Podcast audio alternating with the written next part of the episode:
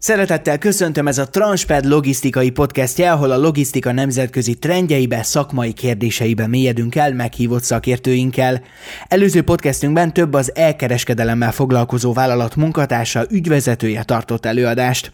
Hallhattuk Pintér Robertet, a React Digital munkatársát, Ocskai Lászlót, az Oander ügyvezetőjét, Perényi Andrást, a WebShipi ügyvezetőjét, és Fülöp Szabolcsot, a Transped ügyvezetőjét a növekedésről, skálázhatóságról beszélni.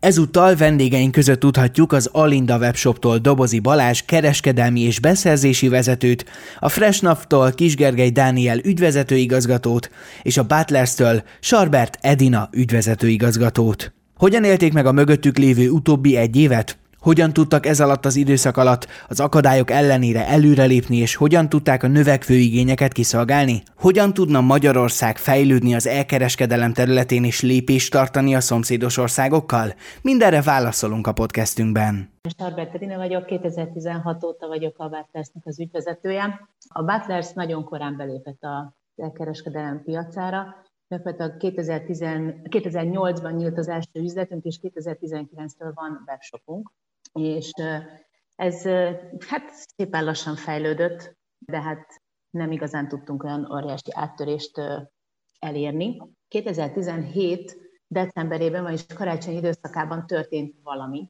amit nem tudok megmondani, hogy mi, mi, mi lehetett a... Mi történt az elkereskedelemben, mert nem csak Magyarországon, hanem én azt tapasztaltam, hogy nemzetközi szinten is a legtöbb webshop oldalán kiírták, hogy késésre számítsanak, valószínűleg nem fogják megkapni karácsonyra a csomagjaikat, és hát ez a Butlers-nél is ugyanígy megjelent ez a jelenség, és arra lettünk figyelmesek, hogy december 15-én 3000 ki nem szolgált csomag volt a rendszerünkben, és bármennyire is szerettük volna ezt megugrani, hát természetesen nem sikerült. És ez azt eredményezte, hogy kaptuk ugye a vásárlói telefonokat, a visszajelzést, hogy szörnyűek vagyunk, és úristen, és a karácsonyi ajándék, és akkor így megfogalmazódott bennem, hogy, ez, hogy januártól muszáj lesz valahogy valamilyen szinten egy másik irányba váltani. Két lehetőség volt előttünk, amit ugye Fülöp Szabolcs is elmondott, hogy nagyobb raktárat veszek, keresek egy rendszert, ami logisztikailag ugye mögé a raktáromban működik, plusz ugye embereket keresek, vagy pedig kiszervezzük az egész online folyamatot. És én körbe, körbejártam, mind a kettőt megfutottam, és elég gyorsan rájöttem arra, hogy az első variáció az teljesen kizárt, mert nem találtam közel se távol, inkább távol találtam olyan megfizethető raktárat, ami, ami elfogadható lett volna, és hát mindig a többi lépést azt nem taglalom, Szerintem bemutatkozó körnek szerintem ennyi, e, ennyi elég, ilyen kis csipegetés. Ja, jó, bocsánat, igen, szóval... Megyünk majd pár szerintem, mert... Jó, egyébként csak annyit szeretnék még mondani, akkor lezárva, hogy gyakorlatilag nekünk az, az élet, a legjobb döntésünk volt a fulfillment. És az, hogy tényleg a koronavírus még így ez be is következett, tehát így egy, egy elképesztő áttörést sikerült elérni a e-commerce-ben. Jó, bocsánat, befejezem. Dániel, hogy forduljak már hozzá, ugye amikor készültünk erre a beszélgetésre, akkor mondtad, hogy hát hogy te alapvetően azért nem vagy egy kereskedelmi szakért, és mondtuk, hogy pont ez kell nekünk, hogy, hogy valaki, aki belép erre a területre, mert muszáj neki, és felfedezi, azt gondolom, ez lesz majd a hallgatóságnak az érdekes, hogy, hogy nálatok ez, ez hogyan alakult, tehát hogy kik vagytok ti, mit kell rólatok tudni, mi a legnagyobb erősség a cégnek, és miért, mikor léptetek be az a kereskedelem. Hát először is sziasztok! Kis Gergely Dániel vagyok Fresznak Magyarország képviseletében és bár még nem vagyunk a kollégáimmal elkereskedelmi szakemberek, de azért jó úton haladunk ez irányba, mert fejest kellett ugrani tavaly tavasszal az online világba. Alapvetően, hogyha azt kérdezik, hogy mi a legnagyobb erőssége a Fressnapnak, meg mi a Fressnap, én szerintem sokan ismeritek, főleg akinek van házi állata. Ez egy leányvállalat egy olyan multinacionális cégnek, aki, ami 11 országban van jelen, piacvezető Európában, és alapvetően nem áll rosszul egyébként a digitális transformáció terén. Mi viszont olyan helyzetbe kerültünk tavaly, tavasszal a pandémia beköszöntével, hogy éppen két generáció közti lyukban voltunk, ami az online platformjainkat, a corporate platformokat, meg folyamatokat illeti, és későbbre van tervezve a bevezetés. Lényegesen későbbre volt tervezve, mint amikor beköszöntött a pandémia. Mi volt ezzel a probléma?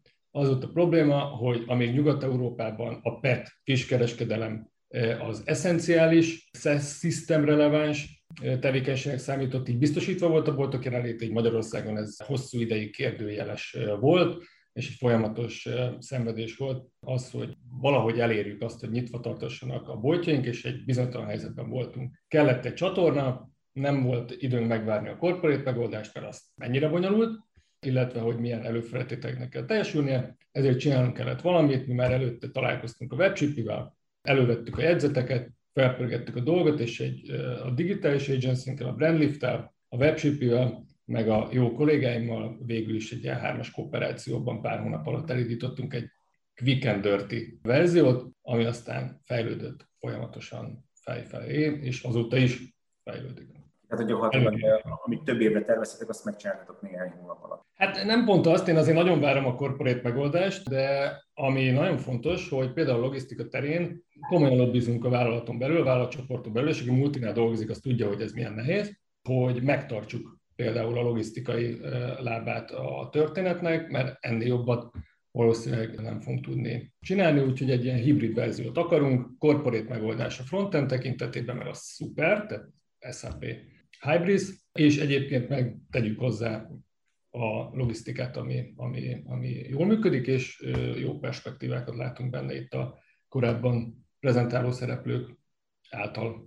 Köszönöm szépen. Balázs, egy kicsit másképp vagytok multinacionális vállalat. Picit beszélsz magadról, hogy te nem multit képviselsz, de több országban azért már jelen vagytok. Igen, sziasztok. A, hú, hol is kezdjem? Mi a többiekhez képest hogy így fogalmazok, digitális benszülöttek vagyunk, szóval nekünk erre a transformációra nem volt szükségünk, miután egyáltalán nem rendelkezünk offline üzletekkel, ez egy, ez egy tudatos döntésnek egyébként az eredménye. 2013 óta vagyunk a piacon. Ugye az van a nevem mellé is írva, meg így is konferáltál be, hogy a Linda, ugye ez a, ez a, ez a brand, amit akár ismerhettek is, ugye a, a, magyar webáruházunk, illetve, illetve három másik országban, szomszédos országokban, Csehországban, Szlovákiában és Romániában dolgozunk, de ezen kívül egyébként a cég az egy ilyen hagyományos, klasszikus dropshipping kereskedelemre jött létre. Nekünk van egy nagyon masszív távol-keleti gyártásunk, beszerzésünk, ami, ami, ami nagyon szűk termék cikszám körre fókuszál, és egyébként a, a, a magyar emagnak, hát azt hiszem most forgalomba talán a második legnagyobb partnere vagyunk, voltunk már elsők is. Igazából annyi van, hogy mivel nem fehér áruval, meg barna áruval foglalkozunk, ezért revenue ez, ez kisebb is lehet. Alapvetően három ággal foglalkozunk, van egy hagyományos nagykereskedésünk, van egy dropshipping üzletágunk, illetve van négy országban saját, saját webáruházunk. Igazság szerint a, ezt az egész webes transformációt mi, mi, mi, mi úgy éltük meg, hogy 13 óta gyakorlatilag folyamatosan csak a, a, a webből származik bevételünk, tehát nekünk, nekünk muszáj volt erre fókuszálni. Az egész rendszer egyébként úgy van kitalálva, hogy saját ilyen white label termékeket hozunk be, ezeket a termékeket saját márkával látjuk el, és egy egészen, egészen letisztult és pontos konverziós töltséren keresztül termékenként hozunk be vásárlókat. Tehát nem, nem igazán a brandépítés van fókuszban, hanem minden egyes terméket gyakorlatilag egy ilyen külön ágként kezelünk, és erre próbáljuk meg a lehető legjobban felépíteni a, a, a, a vevőknek a megszerzését. Köszönöm szépen. Köszönöm a bemutatkozásokat. Hogyan éltétek meg az elmúlt egy-másfél évet? Tehát itt jött a koronavírus járvány, és egy kényszerhelyzettel állított titeket. Ugye ezt a Dániától már hallottuk, hogy náluk ezt hogyan lehetett megugrani. Edinát meg, meg, meg mondtam, hogy inkább majd ez picit később. De hogy bele tudnál menni, hogy ugye akkor 17-ben volt ez a, ez a nagy kiugró növekedés, és ez, utána ezen a trekken meg is maradt? Tehát hogy gyakorlatilag ugyanezen a növekedési pályán maradtatok egészen, és aztán még azt növelte tovább a koronavírus járvány online-ban? Nem, ezt nem tudom akkor, hogy mi volt, igazából nem, ezt nem mondhatom el. Viszont annyit mindenképpen szeretnék elmondani, hogy ugye a webship mellett, gyakorlatilag tényleg, amit Szabolcs elmondott, hogy mi, mi az, ami szólt. Tehát mi egy dologra szeret, vagy hát arra szeretünk volna fókuszálni, és azzal szeretünk volna foglalkozni, amihez értünk. És ugye ez a marketing, illetve ismerjük a, a termékeinket. Van egy nagyon jó márkaismertségünk, és ez az, ami a fő, erre szeretünk volna fókuszálni. És ugye mi, ahogy ezt, ahogy le, le tudtuk rakni az egész logisztikai terhet magunkról, az, hogy azért elég a szezon nálunk, ugye a karácsony, ott borzalmasan sok csomagszám van, plusz ugye a kuponnapok, kiugró napok, tehát vannak ilyen kis szezonjaink, amit nagyon nehéz emberi erőforrással is meg, nagyon nehéz volt emberi erőforrással megugrani, De ezek mind megoldottak, tényleg el tudtunk kezdeni fókuszálni arra, amihez értünk. És onnantól lehetett látni, hogy redesign lett a webshopon, belső marketinges, online marketinges kollega, szakember érkezett a céghez, és ezek indították gyakorlatilag el azt, hogy szépen elindult a webshopnak a növekedése is. A fulfillment egyébként rákényszerített minket arra, hogy sokkal racionálisabban kezeljük az árukészletünket, emiatt a rendeléseinket sokkal pontosabban monitorozzuk, tehát hogy mit rendel a vásárló, mi az, aminek készleten kell lennie, mert ugye nekünk körülbelül 2000-2200 termékünk van, tehát egyáltalán nem mindegy, hogy hány termék áll úgy a webshopban, hogy, hogy nem vesznek belőle, de ugye meg kell mutatni a vásárlónak. Tehát egyszerűen, sok, egyszerűen a folyamataink precízebbek lettek, pontosabbak, és ez elindított egy forgalom növekedést is, ami még fontos, az a customer service. Tehát ugye arra is borzasztó nagy hangsúlyt fektetünk, és ez is abszolút meghálálja magát. És ezt gyakorlatilag mindannak köszönhetjük, hogy, ami, hogy egy fulfillmentnek, hogy nem kell olyan dolgokkal foglalkoznunk, amihez nem értünk. És hogyan hatott erre a koronavírus? Tehát gondolom, akkor titeket már valamilyen szinten készen talált, Hát abszolút, igen, abszolút készen talált. Tehát olyan úgy hatott, hogy a 12%-os, 12,5% volt a forgalma, forgalma a webshopnak 2019-ben, a koronavírus előtt az összforgalomhoz képest, és ez felugrott 35-re. Ezt maximálisan professzionálisan meg tudtuk oldani. És egyébként a mi szempontunkból még egy olyan hozzáadott érték is volt, ami nekem abszolút fókuszban volt, hogy a webshipping miatt egységes imidzsel, tehát egységes dobozban, egységesen csomagolva mennek ki a csomagok, ami előtte össze-vissza mindenféle dobozba csomagoltuk, mindenféle töltőanyaggal, és, és egy erős márkának ez egy idő után, tehát ez, ez, ez, ez, ez kár, kárt okoz. Még egy fulfillment, egy ilyen egységes csomagolás pedig segíti a, a brandet. Úgyhogy pár évvel ezelőtt beszélgettem egy logisztikai cég, és a kicsomagolás élménye. Ez volt a, amit kaptunk briefet tőlük, hogy erre csináljunk egy ilyen ügyfélkutatást, hogy milyen a kicsomagolás élménye, és hát nem véletlen, hogy azért Hát ott még sajnos nem tartunk, és nem is nagyon fogunk szerintem, mert ugye azáltal, hogy 80%-a a termékeinknek törékeny, ezért nem találtuk még meg azt a csomagolóanyagot, amitől olyan nagyon csodálatos lehet, de mondjuk, hogyha igen, hogyha egy, egy parfümmel mondjuk be lenne fújva, akkor lehet, hogy tudnánk egy kis hozzáadott értéket adni. De. Tehát azért, a, a, amennyire én érzékelem a Freshnapnál, azért a kicsomagolás élménye más.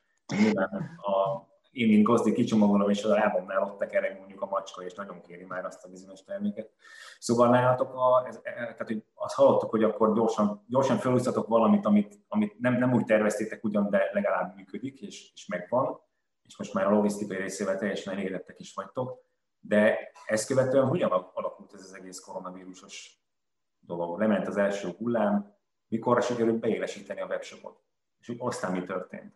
Szerintem két-három, két-három hónap alatt úgy végigment a folyamat, hogy el tudtunk indulni élesben, alapvetően a, a, ugye ezt tényleg arra készítettük elsősorban, hogy mi van akkor, hogyha be kell zárni az áruházakat, vagy nagyon nagy mértékben. Azért emlékezünk vissza, hogy semmit nem tudtunk, semmi biztosat nem tudtunk akkor még a jövőről, hogy hogyan, hogyan fog alakulni, hogy, hogy működjön a történet, és valószínűleg, és arra építettünk, hogy a vásárlói elvárások nem lesznek olyan magasak, hiszen már az is egy megsüvegelendő dolog lesz, hogy, hogy, hogy megtettük a, a, azt a lépést, amivel aztán egy csatorna nyílt felük, amit tudnak használni a pandémia alatt. De mivel nem zárták be az áruházainkat, hála az égnek, az lett volna az igazi teszt, tesztelést, az azért az, az komoly lett volna, nem zárták be, ezért a vásárlói igények sem nem esett a standard, innentől kezdve csinálni kellett egy jót, egy, egy korrekt változatot, én így hívom, és folyamatosan fejleszgettük azt, ami már megvolt, hogy aztán az egyre jobb legyen, és ez folyamatos fejlődésben van azóta is. Ami szerintem itt érdekes, és saját tapasztalatból megosztani veletek, hogy, hogy szerintem két olyan fejlődési szakasz van, annak, aki offline ismert márkával foglalkozik, de online még nem jelent meg, az első az ilyen, az ilyen, amikor a saját vizeinkben halászunk, amikor olyan customereket, vásárlókat érünk el, akik így a perem vidéken vannak, akik költenek nálunk, ismernek nálunk, ismerek minket, szeretnek, de mondjuk így messze van a legközelebbi voltunk. Vagy pandémia miatt nem akarnak tömegbe menni. Amikor erről beszélünk, az tulajdonképpen ez, amikor a, a, a validserünket növeljük. Tehát az egyfőre jutó költésből egy nagyobb szeletet hasítunk ki. Ez a szuper időszak, mert itt, hogyha annyit elérsz, ami egyébként nem könnyű az elején, hogy jó a logisztikád, és használható a webshopod, akkor rendben vagy. Akkor ezekből a vásárlókból össze tudsz szedni pár áruházni forgalmat viszonylag hamar. Utána jön a tök más történet, a, amikor idegen vizekre evezünk, és olyan vásárlókat próbálunk meg meggyőzni arról, hogy nálunk vásárolnak, akik már hosszú hónapok, évek óta online térben vásárolnak csak, nagyon profi szereplők is vannak a mi piacunkon, náluk vásárolnak. Ez, ez már egy teljesen más kihívás. Ez már egy teljesen más kihívás, amihez már nem elég az, hogy tehetséges és lelkes kollégák megtanulják gyors talpalóba az alapokat, és átállítják az agyukat minden meeting előtt, amikor nem offline-ról, hanem online-ról beszélünk, mert tökéletesen más a trade minden, árazás tekintetében is, itt már kell egy csapat. Én, én, én azt érzem, és kellenek termékek, sok-sok termék kell, bővítés kell. Talán ez, ez egy érdekes, ezt, ezt a részt talán érdemes megfontolni, hogy, hogy ez a két szakasz ez erősen elkülönül, és ne gondoljuk azt, hogy az első hat hónap ilyen trendje, az majd utána folytatódni fog, mert, mert mi láttunk kutatásokat, például nálunk van olyan profi szereplő a piacon, aki mögött eh, kockázati tőkebefektetők vannak, eh, semmi se drága egyébként, és eh, ők olyan profin csinálják, amit csinálnak, hogy négy-öt hónap után olyan lojalitás alakul ki, hogy egyszerűen nem tud elhozni onnan a, a, a vásárlókat. Nyilván vannak más szereplők, onnan kell akkor elhozni, és a kulcskérdés utolsó gondolatként, hogy kell egy USP. Tehát kell valamit csinálni, akár a logisztika terén, és ezen dolgozunk például a Transpeddel, ami például a csomagolási élményt, vagy az átvétel élményét, és többet nem osztatok meg most ezen a ponton, azt, azt, azt, azt megváltoztatja. Mert akkor van valami, ami miatt el lehet gondolkodni, hogyha két ugyanolyan dolog ugyanannyiba kerül, akkor érdemes -e oda váltani. De USP nélkül csak azzal, hogy megpróbálod elérni azt, amit már a benchmark csinál több hónapja, ott, ott biztos, hogy el fogsz érni egy korlátot gyakorlatilag most ebben a második szakaszban vagytok, ha jól, jól érzem a szavaidból azt a küzdelmet, meg, meg, meg, meg, meg tulajdonképpen beazonosítottátok ezt, és most ezen dolgoztok. Igen, igen, igen, de ehhez mondom kell szerintem egy nagyon jó webshop is, a mindennel, a loyalty-val, a hasonlókkal, ez viszont nekünk majd, nekünk majd jön, úgyhogy mi, mi más területekre koncentrálunk. Köszönjük. Most az online-on belül. Balázs, nálatok azért elég speciális volt ez a koronavírus járvány, ugye a Schmidt ismerem, akivel üzlettársak vagytok, és ő mikor még nálunk sehol nem volt gyakorlatilag elmenem, sehol, hogy néztük, hogy Kínában mi történik, már nálatok akkor gyakorlatilag ez valamilyen szinten az üzleti modell miatt megjelent. Tehát, hogy mes- mesélsz nekünk egy picit, hogy nálatok a koronavírus járvány hogyan alakult? Ugye hát az ellátási lánc is szerintem tök érdekes helyzetben vagytok, illetve hát több országban vagytok jelen, mások a járványnak a kitörési hullámai, meg a, meg a működését, ez, ez egy nagyon izgalmas eh, helyzet. Igen, nálunk ugye az egész cég az, az úgy néz ki, hogy amikor a saját termékeinket kiválasztjuk, ugye távol-keleten keresünk ezekhez gyártókat, és kizárólag a saját termékeinket áruljuk. Tehát magyarul, hogyha nekem nincsen készletem valamilyen termékből, mivel long tail beszerzésről beszélünk, ezért ugye adott esetben több hónapig is eltarthat, mire, mire, mire az adott cikkszámból újra készleten leszünk. Nekünk az egyik legfőbb erősségünk is egyébként a piacon az az, hogy viszonylag magas értékű és darabszámú árukészlettel dolgozunk. Pont most van egyébként folyamatban az egyik legnagyobb ilyen milestone a cég életében, egy saját raktárnak a, a beruházása. Csepelen csinálunk egy 12.500 négyzetméteres saját raktárbázist, ami már azért, ami azért egészen, egészen nagynak mondható koronavírus járvány kitörésekor egyébként, hogyha a forgalmat nézzük, hát nekünk ez az egyik legjobb időszakunk volt, ez így szörnyű mondani, meg rengeteg emberi tragédia csatlakozik ehhez, a, ehhez az egész járványhoz, viszont a, a, ha jól emlékszek, ugye tavaly áprilisban, illetve májusban voltak igazán nagy lezárások itthon, nem igazán tudták még az emberek, hogy mi fog következni, ekkor voltak ezek a, az óriási lisztkészlet, meg WC papír készlet felvásárlások, ez nálunk annyiban csúcsosodott, ugye nekünk rengeteg ilyen tavaszi vagy kerti termékünk van, illetve csomó olyan termékünk, amik az ilyen otthoni edzéshez súlyok, edzőgépek, ilyesmik, amiket, amiket, amiket mi forgalmazunk. És tulajdonképpen tavaly áprilisban és májusban egy ilyen második karácsonyi szezont kaptunk a nyakunkba, úgyhogy egyik oldalról tök jó volt, mert írtózatosan nagy forgalmat tudtunk lehozni egyik pillanatra a másikra, másik oldalról, és itt is én is csatlakoznék ehhez a, ehhez a skálázhatósági kérdéshez, írtózatos terhet nyomott egészen a beszerzéstől a, a logisztikáig mindenkire, hiszen nyilvánvalóan nem voltunk arra fölkészülve, hogy egy, egy kicsit csendesebbnek tervezett április, az végül is mondjuk a tervekhez képest kicsit több mint dupla akkora forgalommal zárult nagyságrendeket érzékeltetve nálunk egy, nálunk egy átlagos napon négy országból, illetve a három divízióból összesen olyan, olyan 800 és 1200 közötti csomagszám van. Ebben az időszakban ez mondjuk 2000-2500 darabra ment föl, ami, ami önmagában is szerintem egészen magas szám, ezt, ezt, ezt nagyon-nagyon nehéz volt lekezelni, illetve nálunk ugye a termékeknek az adottsága, a sajátossága az az, hogy a, a szortimentnek egy része az, az kis termék, hívjuk így kis termék, tehát mondjuk egy futártasakban vagy egy buborékos tasakban becsomagolható és elküldhető, viszont egy nagyon nagy része a termékeknek azok, azok már nagyobb termék, tehát itt ilyen 30 kilós határig mondjuk, és milyen két-két méteres övméretig bezárólag van. Teljesen más rendszer is csomagolja egyébként ezt, tehát az egész raktárunk is úgy van fölépítve, hogy van egy kis termékes csomagoló, már a számlázás, illetve a, illetve a feladó címkéknek az összekészítése és a szétszort finanszírozása is erre a logikára épül föl. Tehát eleve egy ilyen raktáron belüli két külön raktáról beszélünk, ugye itt a kis termékek és a nagy termékek.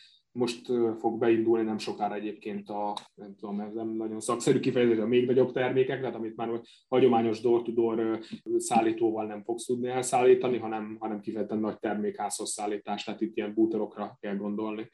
Úgyhogy ha válaszolva a kérdésedre, a, a koronavírus járvány kitörése, illetve a, illetve a lezárások az első két hónapban iszonyatos forgalmat eredményeztek, ezt hál' sikerült abszolváljuk, és szinte mondhatom bármilyen fennakadás nélkül szolgáltuk ki. A, a probléma inkább ott adódott, hogy a beszerzés az teljesen meggajdult ebbe az egészbe. Tehát ugye, mivel tényleg 4-5-6, sőt, akár még 8 hónapra előre is tervezzük a beszerzéseinket, a, gyártása, a gyártást, a, a, a konténereknek a lefoglalását, az hogy, az, hogy egy ekkora ugrás keretkezik a forgalmunkban, az egybe azt is jelenti, hogy a következő időszakból pedig hiányozni fognak azok a termékek, amiket mondjuk akkor, akkor hamarabb elvittek. Ez persze különböző árazási modellekkel próbáljuk tompítani, de ezt nem lehetett megcsinálni. Érdekes téma, ez is a koronavírus járványhoz köthető, de már nem a kitöréséhez. Ugye itt a nagyon komolyan elszálló szállítási költségek, logisztikai költségek, és itt most a távol-kelet és, és Európa közti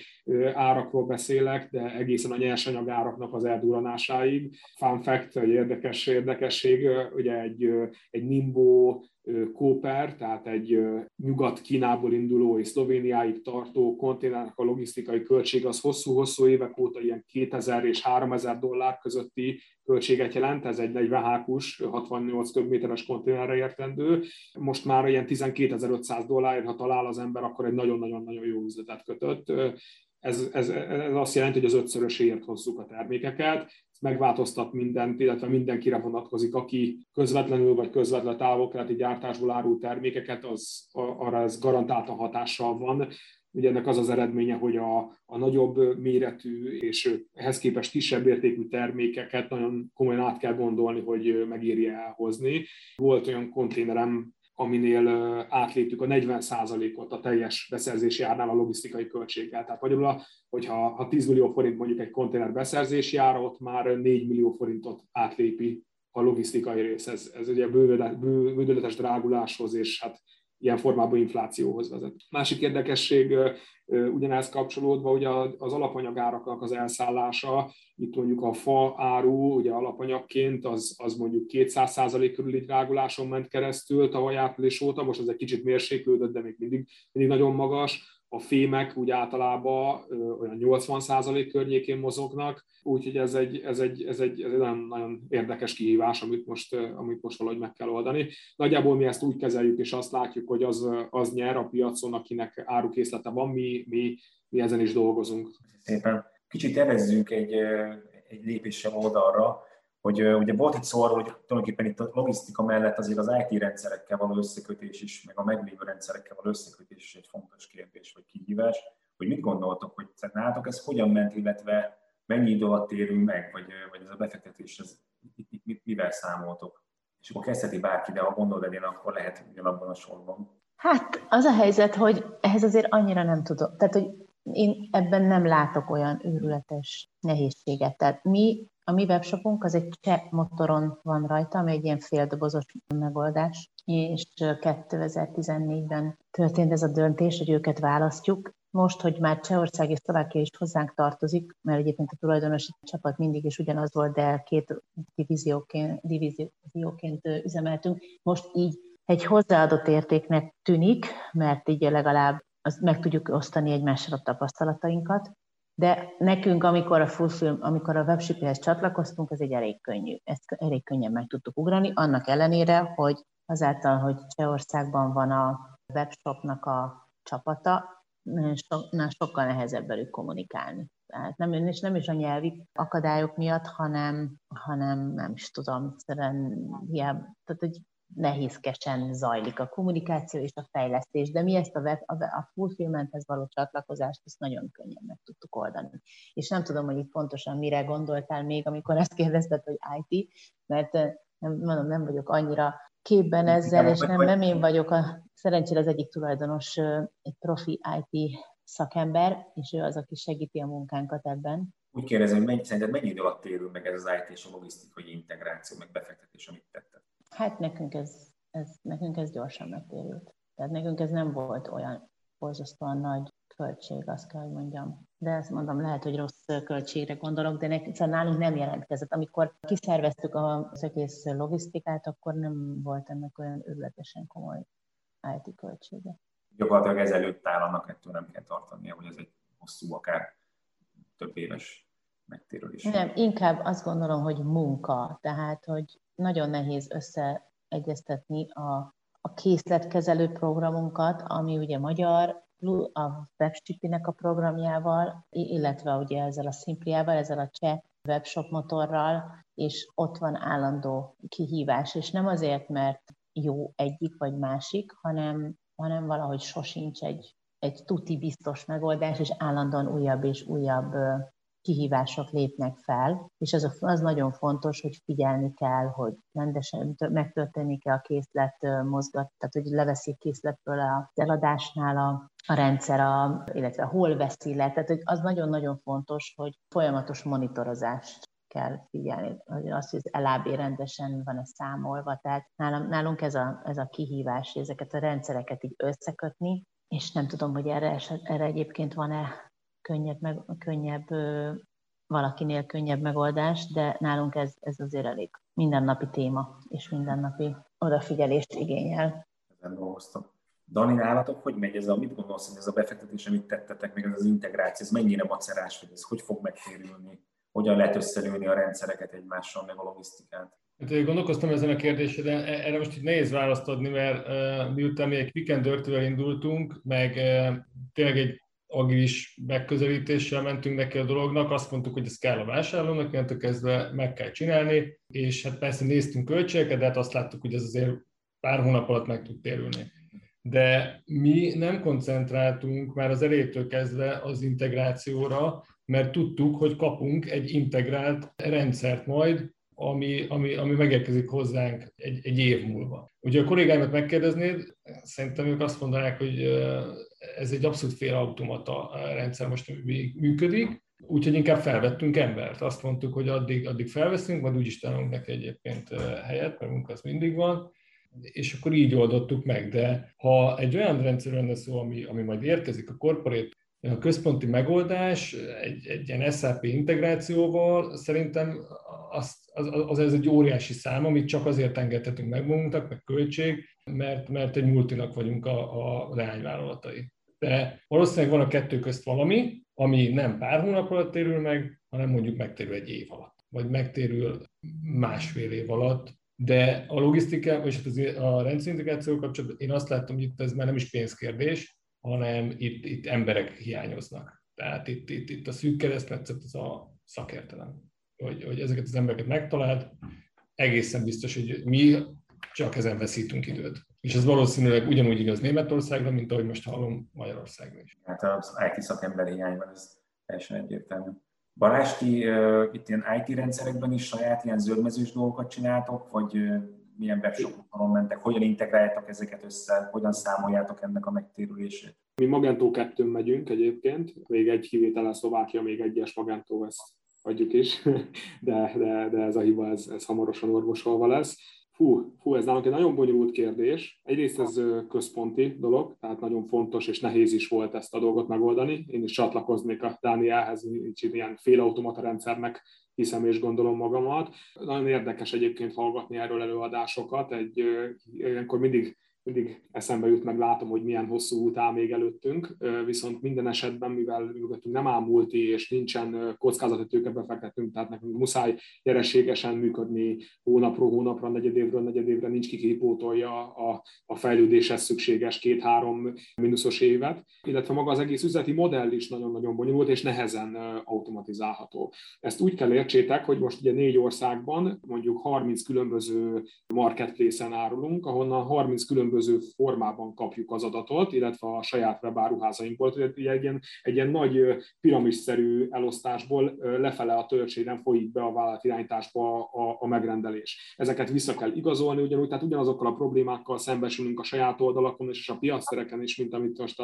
az előttem szólók elmondtak. Hogy itt a, itt a teljes integrációnak a fő problémája az az, hogy sok kis ilyen piactér, egy román piacon, vagy egy magyar piacon, de akár Csehországban is, egyáltalán nincs arra felkészülve, hogy, hogy standardizálja ezeket a folyamatokat. Tehát ugye, ugye vagy onnan indulok ki, hogy elfogadom azt, vagy nagyrészt elfogadom azokat a feltételeket, amiket a, a, a kisebb partnereim adnak, vagy azt mondom, hogy nem csatlakozok rá olyan piaszterekre, akik nem fogadják el az én standardjaimet. Ezek a cégeknek a nagy része ilyenkor kiesne, mi egyelőre azt a döntést hozzuk meg, hogy, hogy mi igazodunk ezekhez az ügyfelekhez, és sokkal inkább ezeknél a kisebb ügyfeleknél is hirdetünk, és azt a pár millió forintos forgalmat, de meg fogjuk tőlük csinálni. Ez viszont kizárja azt, hogy, a, hogy ilyen, ilyen szintű automatizációt meg tudjunk csinálni. Nyilván egy saját webáruháznál lesz könnyebb megcsinálni, hogy a, a rendelések feldolgozása az integrálva legyen a vállalatirányítási rendszerbe, a vállalatirányítási rendszer integrálva legyen a szállítmányozóhoz, nem fejtegetem az előttem szólok, ezt már, ezt már bőven jól elmondták. Mi, nekünk a feldolgozási módszerünk az úgy néz ki, hogy van, van egy úgynevezett supportos részleg, akinek gyakorlatilag csak az a feladata, hogy ezeket a rendeléseket feldolgozza, és ilyen nagyobb import-export táblázatokba levegye a rendszerekből, tehát leexportálja tulajdonképpen táblázatos formában ezeket a rendeléseket, megcsinálja rajta a módosításokat, és a módosításokkal igazából ilyen Excel fájloknak a, a vállalatirányítási rendszerben való feltöltésével csináljuk tömegesen a számlázásokat. Ugye ez egy nagyon sok ponton lehet még ebben fejlődni, ezt mi tudjuk, Viszont rengeteg-rengeteg egyedi igényünk van. Itt láttam az előbb egy, egy kérdést, hogy hogy oldjuk meg a, a nagy és kis termékeknek a szállítását. Ezt most csak azért veszem ide előre, és biztos beszéltél volna róla, mert, mert szorosan ide tartozik. Valóban ez egy nagyon-nagyon nehéz feladat, hogyha egy vásárló egyszerre rendel mondjuk két nagy terméket, vagy mondjuk egy nagy és egy kis terméket, akkor az adott esetben mi két különböző szállítmányozóval is szállítjuk, és ezeket a csomagokat nekünk szét kell, hogy bontsuk. Mivel ugye más logisztikai folyamaton megy keresztül, nem tudom, hogyha veszek egy napozóágyat, meg egy sütőfolyat, oldalát, most itt két végetet mondtam, akkor ezt a, ezt a rendelést nekünk szét kell bontsuk, és ezek, ezt, ezt a szétbontást, meg szortírozást mi már Excelbe elkezdjük, és már így megy be a vállalat irányítási rendszerbe. És ugye ennek az egész Matrixnak ad még egy olyan bonyolultságot, hogy ugye ez az egész, ez négy különböző országban, mondjuk 13, azt hiszem 13 különböző logisztikai partnerünk van, Egyébként úgy néz ki a dolog, hogy nekünk csak itt Budapesten van egy központi komissiózó részünk és raktárunk, tehát mindent ebből a raktárból irányítunk és látunk el, és úgynevezett gerincjáratokkal látjuk el a, a külföldi országokat. Tehát például egy cseh piacot, azt minden egyes nap lecsomagolunk, és egy teherautóba berakunk, és a teherautó az elviszi a csomagokat Brunóba, és Brunóba a logisztikai partnerünk szórja szét. Dani jelentkezve. Én ezt csak annyit tennék még hozzá az integrációhoz, még mielőtt valaki most itt el kedvetlenedne, hogy maga az, hogy a webshop össze van kötve a, mondjuk a webshop-nek a rendszerével, az, az ebben, ebben a webshop ahogy állítja is magáról, valóban jó. Tehát ugye ez, ez, ezzel nincsen semmi probléma. Onnantól kezdve, hogy te az ERP-dot is össze akarod kötni ezekkel a rendszerekkel, és te házon belül még viszel három-négy rendszert, amihez mindhez kell egy SAP szakember, hogy azokat még összebütykölje, ott jönnek a, a problémák, mi nem léptünk rá erre az útra, hiszen nekünk felesleges volt, mert jön a központi megoldás. Majd ráléptek idővel. azt gondolom.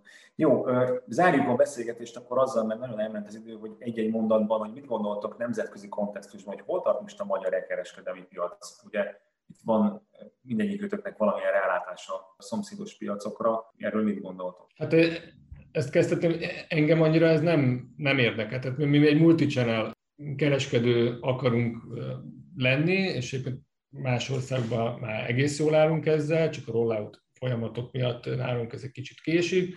Nekünk ez a lényeg. Ahogy mondtátok, Magyarországon 90% még mindig offline, talán világszinten globálisan 80%, de ugyanakkor nagyon nagy a multichannel, halmaz, úgyhogy ezen kell dolgozni. Az egy megdöbbentő tapasztalás számomra például, hogy, hogy az online csatorna az nem olcsó. Egészen addig, ameddig nem döntjük el, hogy kifizeti a kiszállítást, addig, addig ez, ez nem egy olcsó csatorna. Szerencsés helyeken már fizeti a vásárló a kiszállítást, szerencsétlen helyeken, de szerintem a szektorra válogatja, a, a kereskedő fizeti a kiszállítást, és ez, ez egy Alapvetően ez a meghatározó kérdés, aztán baj van a visszaküldési rátával, egyharmad, egy negyed a csomagoknak megy vissza, tehát itt azért bőven vannak olyan kérdések, amik, amikre válaszokat kellene találni, mi meg addig, addig, addig azt nyújtjuk, ami, ami a legjobb a, a vásárlónak. Edina? Én egy kicsit olyan szempontból most gondba vagyok, hogy én csak most látok bele egyre jobban a cseh és a szlovák piacba, és nekünk mi eddig ilyen csodaként tekintettünk a cseheknek a elképesztő forgalmára. De ahhoz képest, hogy sokkal alacsonyabb a márka ismertség, sokkal magasabb forgalmat csináltak az elmúlt években, mint mi Magyarországon. Na most, most eljutottunk odáig, hogy elértük az ő forgalmukat, és most van az a pillanat, hogy egyre jobban megyünk bele a részletekbe, mert náluk például nincsen utánvét, mert most azt mondják, hogy azáltal, hogy ha utánvét van, akkor nagyon sokan nem veszik át a, csomagukat, és ez olyan nagy szám volt, hogy ők ezt például megszüntették, de ezt például most majd tesztelnünk kell.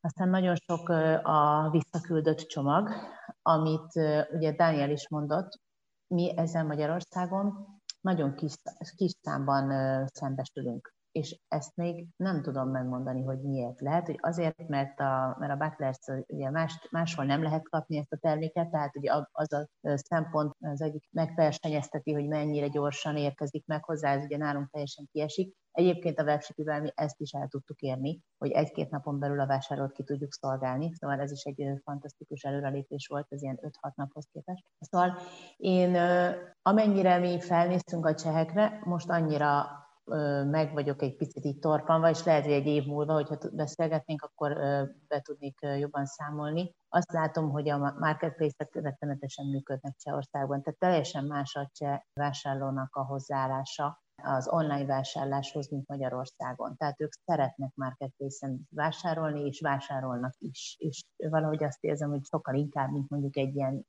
egy, egy, egy olyan üzletben, ahol csak mondjuk terméket lehet kapni. De mondom, szóval most én annyira a szlovák piacot azt látom, hogy ez rettenetesen fejlődik, annak ellenére, hogy nekünk például ott nincsen üzletünk, Ausztriában nyilván ismerik a szlovákok a Butlers, és ez nagyon szépen fejlődik, sokkal inkább például most, mint a cseh. Úgyhogy nekünk egy picit jobban bele kell ásni magunkat a folyamatokba, és rá kell nézni a webshopunkra, hogy mik azok a problémák, amik egyébként például Csehországban már jelentkeznek, és Magyarországon még nem, mert ez például fel fog tudni készíteni minket a jövőre is, azt gondolom, hogyha meg jobban meg fogjuk tudni érteni a, a vásárlói szokásokat. Balázs, te mit látsz, mennyire vagyunk lemaradva, hogyan lehetne felzárkózni a legfejlettebb piacokhoz, és egy-két mondatban, mert lassan már válasz, kérdésekre majd kell majd válaszolni. Nálunk ez egy eléggé releváns téma, ugye itt mi vagyunk az anyacég, ahogy tetszik, aki, aki a külföldi piacokra be akar lépni. A tavalyi évnek volt az egyik legfontosabb ilyen KPI-ja, vagy milestone hogy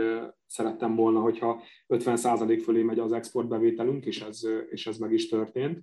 Nagyon-nagyon dinamikusan fejlődik gyakorlatilag az összes ország, ahol jelen vagyunk. Ugye ez Csehország, Szlovákia és Románia Magyarországon kívül pár hónapon belül el fogunk indulni Lengyelországban. Úgyhogy nekünk abszolút ez központi téma. A, a bevétel növekedésnek a, a 80%-a egyébként a külföldi nyitásoktól és a külföldi piacoktól múlik. Hát ez a klasszikus kelet-nyugat tengely, ez, ez az e-commerce-be is elhelyezhető teljes mértékben. Egyébként a legjobban szerintem úgy lehet egy piacnak az erősségét megnézni, hogyha, hogyha mondjuk egy, egy Google-nek az átlagos kattintási árait megnézzük. Ez tökéletesen jól leképezi, tehát ugye annál demokratizáltabb vagy kapitalizáltabb rendszer, mint ahogy a Google árazza a kattintási költségeit, szinte, szinte nincs is szerintem az egész bolygón. Csehországban nagyjából ilyen 85-90 forint átváltva egy kattintásnak a díja, és ezt végtelenül leegyszerűsített, nyilván egy millió fajta hirdetési modell van, de, de csak, csak, hogy, csak, hogy, csak hogy egyszerűen megérhető legyen a dolog. Addig Romániában mondjuk ez ilyen, ez ilyen 25-30 forint, Magyarországon 45-50, Szlovákiában 65-70 forint. És nagyjából ez is a piacok közti erősség. Tehát mondjuk egy, egy átlag cseh vásárló, az mondjuk vásárló előben a négyszeresét képviseli a, egy románhoz képest, körülbelül kétszeresét képviseli egy magyarhoz képest, és körülbelül 1,3-szorosát képviseli egy szlovákhoz képest.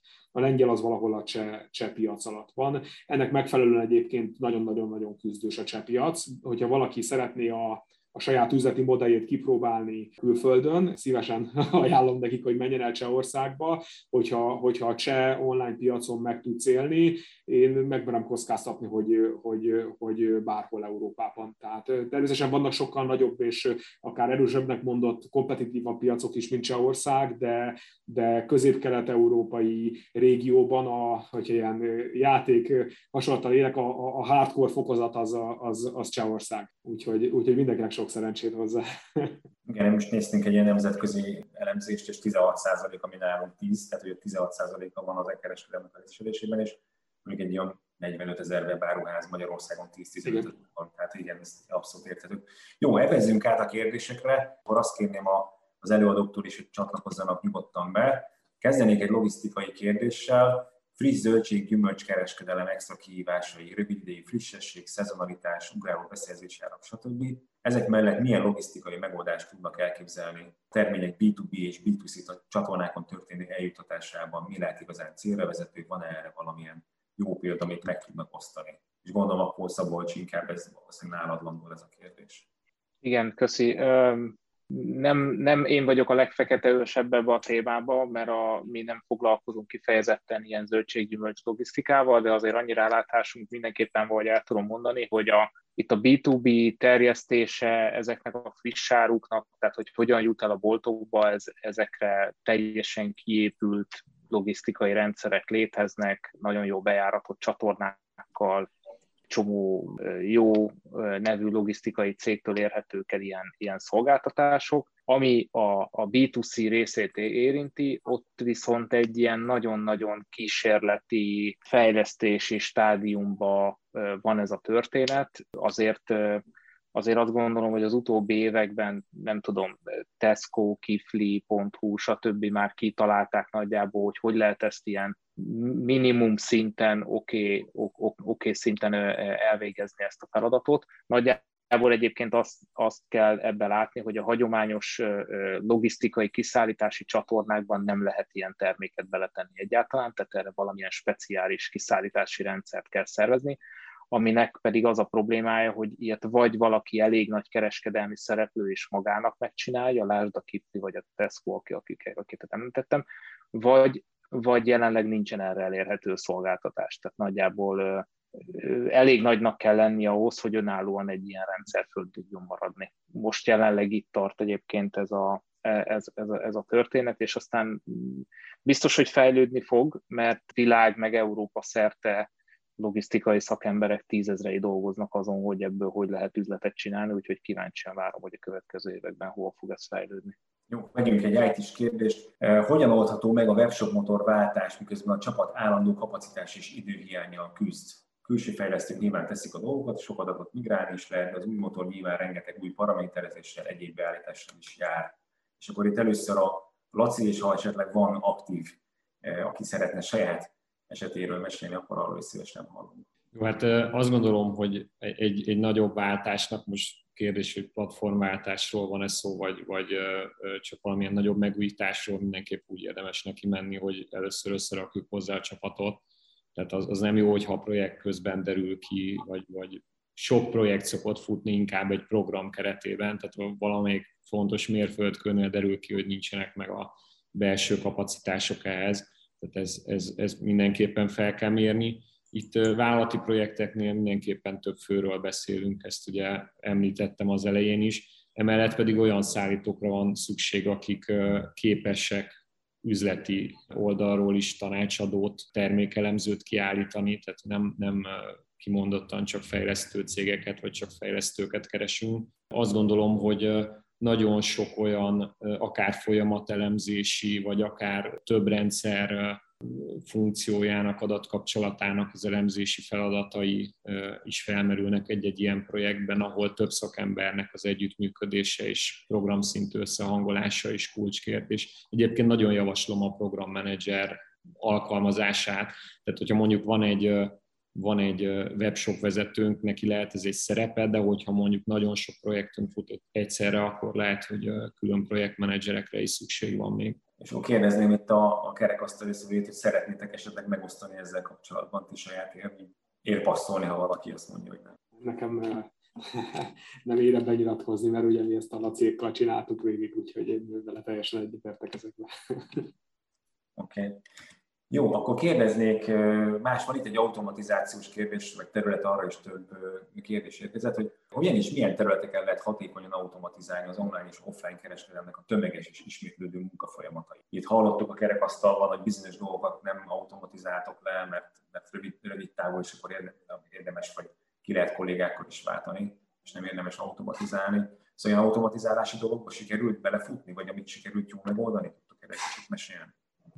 Én szerintem a, a, az árazás, meg a, a demand forecasting, a, a bármifajta készletgazdálkodással kapcsolatos előrejelzések, ez, ez, ezek nagyon adják magukat. Tehát, és az áruházi rendelés például nálunk, hogyha már nem csak online-ról van szó, az is ugye automatizálható. De még az árazás ez egy nagyon kézenfekvő dolognak tűnik, de én azt láttam, hogy ez sem egy, egy nagyon egyszerűen kivitelezhető dolog kezdve azzal, hogy sokan, akik egyébként profiljukba vágónak tartják, is szenvednek például az online áraknak a monitoringozásával, ami azért az alapja lenne aztán ezeknek. Ami nekünk retailereknek nagyon nagy segítség lenne, hogyha, hogyha, hogyha ezekről a termékekről, amik nagy számban elérhetőek a piacon, normális info, tehát hogy használható információhoz tudnánk jutni, mert nyilván nehéz nekünk eldönteni, hogy melyik lesz a megfelelő árazási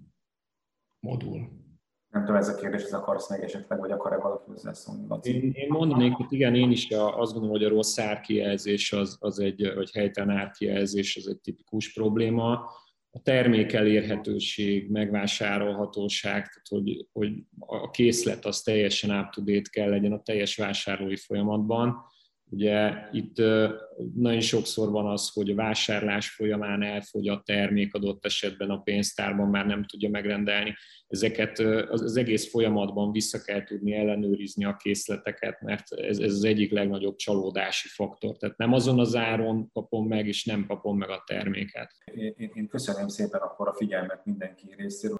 Azt tudjuk ugye vállalni, hogy a készült szakmai beszámoló, készült videó, ugye ez gyakorlatilag elindult az esemény legelején, úgyhogy meg tudjátok ezeket a előadásokat nézni, a diasorokat is meg fogjuk osztani, tehát hozzáférhetek ezekhez a tudásokhoz, illetve ha valakinek van kérdés, akkor nagyon biztatom, hogy keresse meg a, az adott céget. Ez az a kérdés tartozik, akár most a konténerhiányt hogyan lehet például olvasolni ilyen kérdés, ami, ami érkezett, vagy hogy melyik platform érdemesebb inkább hirdetni a Google-on vagy a Facebookon.